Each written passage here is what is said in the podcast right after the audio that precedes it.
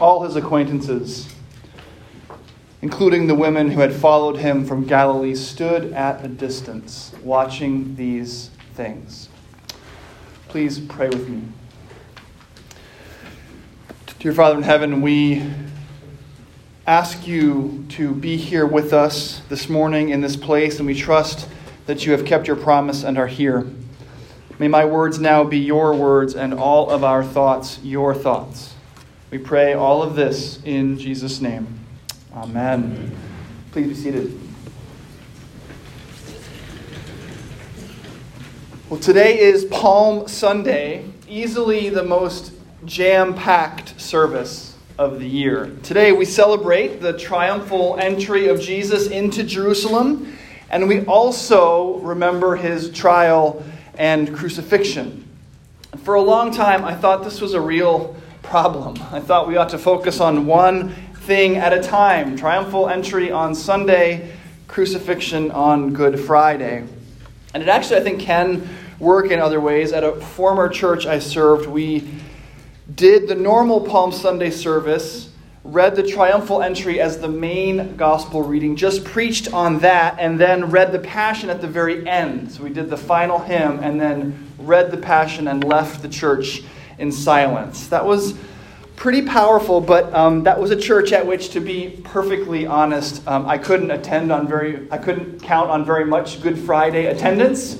So we sort of had to uh, kill two birds with one stone, if you will. And then, of course, there was the COVID Holy Week two years ago, where we were all trapped in our houses, and I was live streaming Palm Sunday from my living room. Uh, that year, we also did just Palm Sunday all by itself because I knew you were coming to Good Friday, at least in an online way. Where else were you going to go?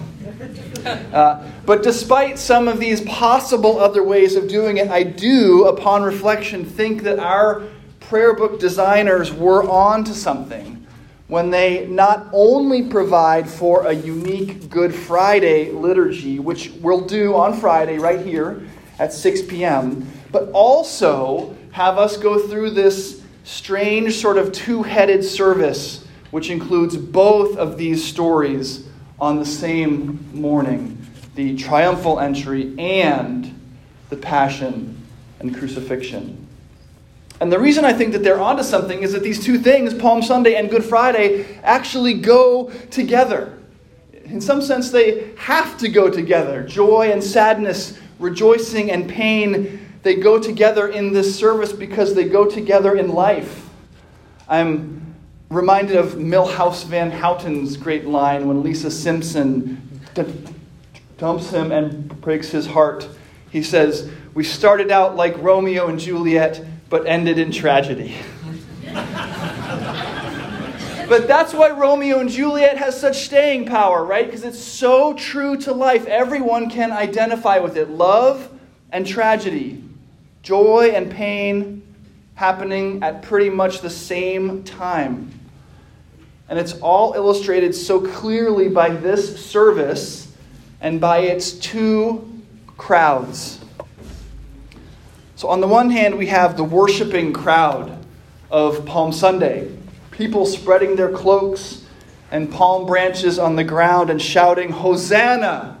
Hosanna! We did it ourselves, singing all glory, laud, and honor, and waving the palms. It's a wonderful worshipful scene. Jesus' kingship and holiness are so manifest in this moment, in fact, that when the Pharisees try to get the people to be quiet, they're told that if the people stopped praising him, the very stones would cry out in worship. It's hugely joyful. But only a few days later, Jesus is faced with a very different kind of crowd a crowd that's screaming for his crucifixion, a crowd who would rather have the violent revolutionary Barabbas released to them, a crowd who shouts down Pilate's ambivalence and demands Jesus' execution.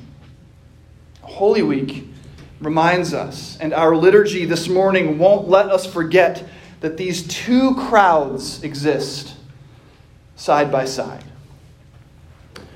So, which crowd are you a member of?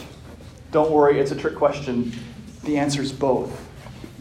But I bet that as we read these stories, you wanted to identify with the Palm Sunday crowd rather than the Good Friday crowd, right? Who wouldn't? If I was there, we'd like to think I wouldn't have wanted him crucified. I'd have supported him. But even as we have that thought, the better we know ourselves, the more difficult it is to actually believe. Peter, for instance, who began the week at Jesus' side, ended it by denying him three times. And we all have that tendency. And so we are forced, almost despite ourselves, to identify more closely with the Good Friday crowd. There's a reason, after all, that we make you say, Crucify him during the Passion reading. We make you, as part of our liturgy, identify with that crowd. But no one likes that. I've even had people come up and complain to me about that part of the service. I wouldn't have said that then, and so I shouldn't have to say it now. but we would have. And so we do. So, what do we do now? We, who hate the fact that we are identified with the jeering, angry crowd, and want desperately to identify with the joyful, worshiping crowd. Well, we do what's natural. We do what we always do. We get to work. We try, by our spiritual and relational effort, to move ourselves from one crowd to the other and we're constantly evaluating our progress, right? Maybe we're not all the way there yet. We're still sinners after all. But wouldn't it be nice to think of ourselves as at least on our way into the other crowd, the one celebrating Jesus as the Messiah? And this journey is how we come to think of our lives a steady path of development, step by step up a gradual hill. Life becomes a long program of self improvement during which we become more caring, more compassionate, and wiser, more faithful, making our way from the angry crowd to the worshiping one. We think of these two crowds as completely separate the angry one at the bottom of the hill and the worshiping one at the top. And life and the Christian life in particular is about climbing from one to the other. Getting better would be our theme song, if only we could make it work. Now, there's literally a song by the Beatles, as you may know, called Getting Better. And it pretty hilariously, in my opinion, sheds light on how this actually goes for us humans, which is nothing at all like what I just described. You probably know the song, I'm not going to do the Liverpool accent. Uh, I've got to admit, it's getting better, a little better all the time. And then, almost in an echo, it can't get no worse. That's the truth about the human experience. Just when we think we've made some progress up the ladder of life, when it's getting better, something happens the bottom of our lives drops out from under us, and we realize that we are on the very bottom rung, hanging on by our fingernails. It can't get no worse. And all of a sudden, Palm Sunday has crashed into Good Friday. Because the truth is, we are in both of these crowds, and we are in both of them all at once. At the time of the Reformation, there was a great rediscovery of a fundamental truth about human nature, a truth that is especially true for Christians. That we are not on some lifelong climb from one crowd to another. Christians, the reformers said, are they said in Latin was simul justus et peccator, which you can show off for your friends. We are at the same time justified and sinners. We have roiling around in us simultaneously the urge to worship Jesus as our King and the faith to believe that it's true, and the urge to go it on our own, to forsake God's Messiah and instead place ourselves on that throne, to shout, Crucify him, in the temple courtyard. We, you and I, regularly find ourselves in both crowds. They are both in us. These two shouting mobs are our story, and they are the story of all humanity. And they are what Palm Sunday is all about. Palm Sunday reminds us that we are just the kind of people who would cheer Jesus on Sunday and jeer him on Friday. It is typical of us to be full of faith like Peter at the beginning of the week, and completely faithless, like Peter, by the time the week is over. Sometimes it doesn't take nearly that long. As our liturgy this morning helps us realize, we are a throng full of faith, welcoming our Lord Jesus. Hosanna! Blessed is the one who comes in the name of the Lord. Blessed is the coming kingdom of our ancestor David. Hosanna in the highest heaven. And we are an angry mob screaming for his crucifixion. So it's good and right for us to read both of these stories today.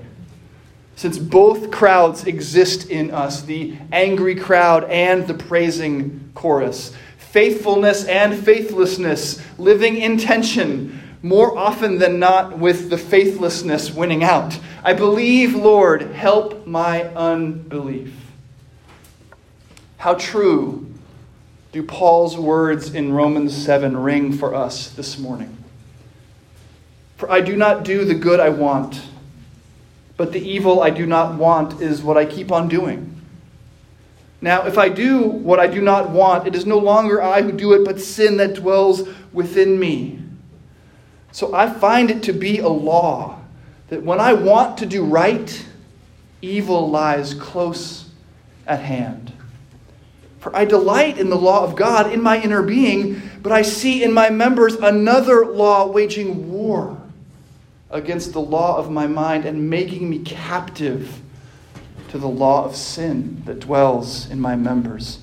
Wretched man that I am, who will deliver me from this body of death? The words in the Passion story, though admittedly they don't appear in Luke's Passion, which is the one we read this morning, they appear in both Matthew and Mark. The words in the Passion story that ring loudest in my ears are Jesus' cry of Eloi, Eloi, lema sabachthani, which means, My God, my God, why have you forsaken me? These words are the pivot on which the gospel swings. Jesus is abandoned by his Father because at that moment he has become the sin of the world. The weight of every deceit Every hateful word, every lustful thought, every covetous eye, yours and mine, and the world over, comes crashing down on his shoulders. And Almighty God, who is as separate from sin as east is from the west, is not there. My God, my God, why have you forsaken me?